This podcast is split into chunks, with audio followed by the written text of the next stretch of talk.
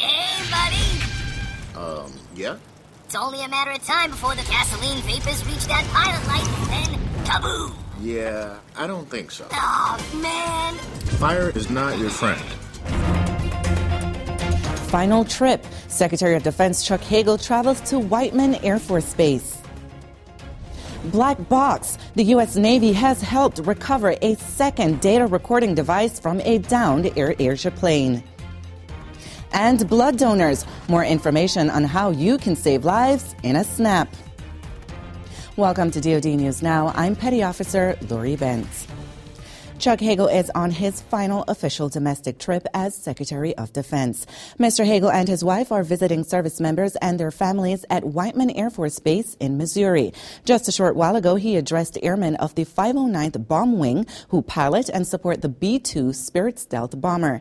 The Secretary said having a good force comes down to the personnel. We cannot uh, afford uh, to lose good people, and we have to continue to assure that uh, we are recruiting and we are uh, bringing good people in uh, to this business because technology, modernization, all the components that are critical uh, for our national security are only as good as the quality of the people uh, that we have behind those technologies the maintenance people, uh, the medical people the, the people who take care of our families, our schools, our pilots, uh, every job in this room. There is no job represented in this room that's not important. This is the Secretary's sixth visit to see the nuclear force. From Whiteman, Secretary Hagel will fly to Marine Corps Air Station Miramar in California.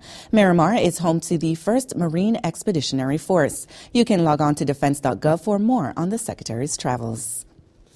Meanwhile, U.S. and coalition forces continue the air assault on ISIL forces in Iraq and Syria. Between Monday morning and today, there have been a total of 11 airstrikes, four in Syria and seven in Iraq. The attacks are part of combined Joint Task Force Operation Inherent Resolve. Officials say the destruction of ISIL targets in Syria and Iraq further limits the terrorist group's ability to project terror and conduct operations.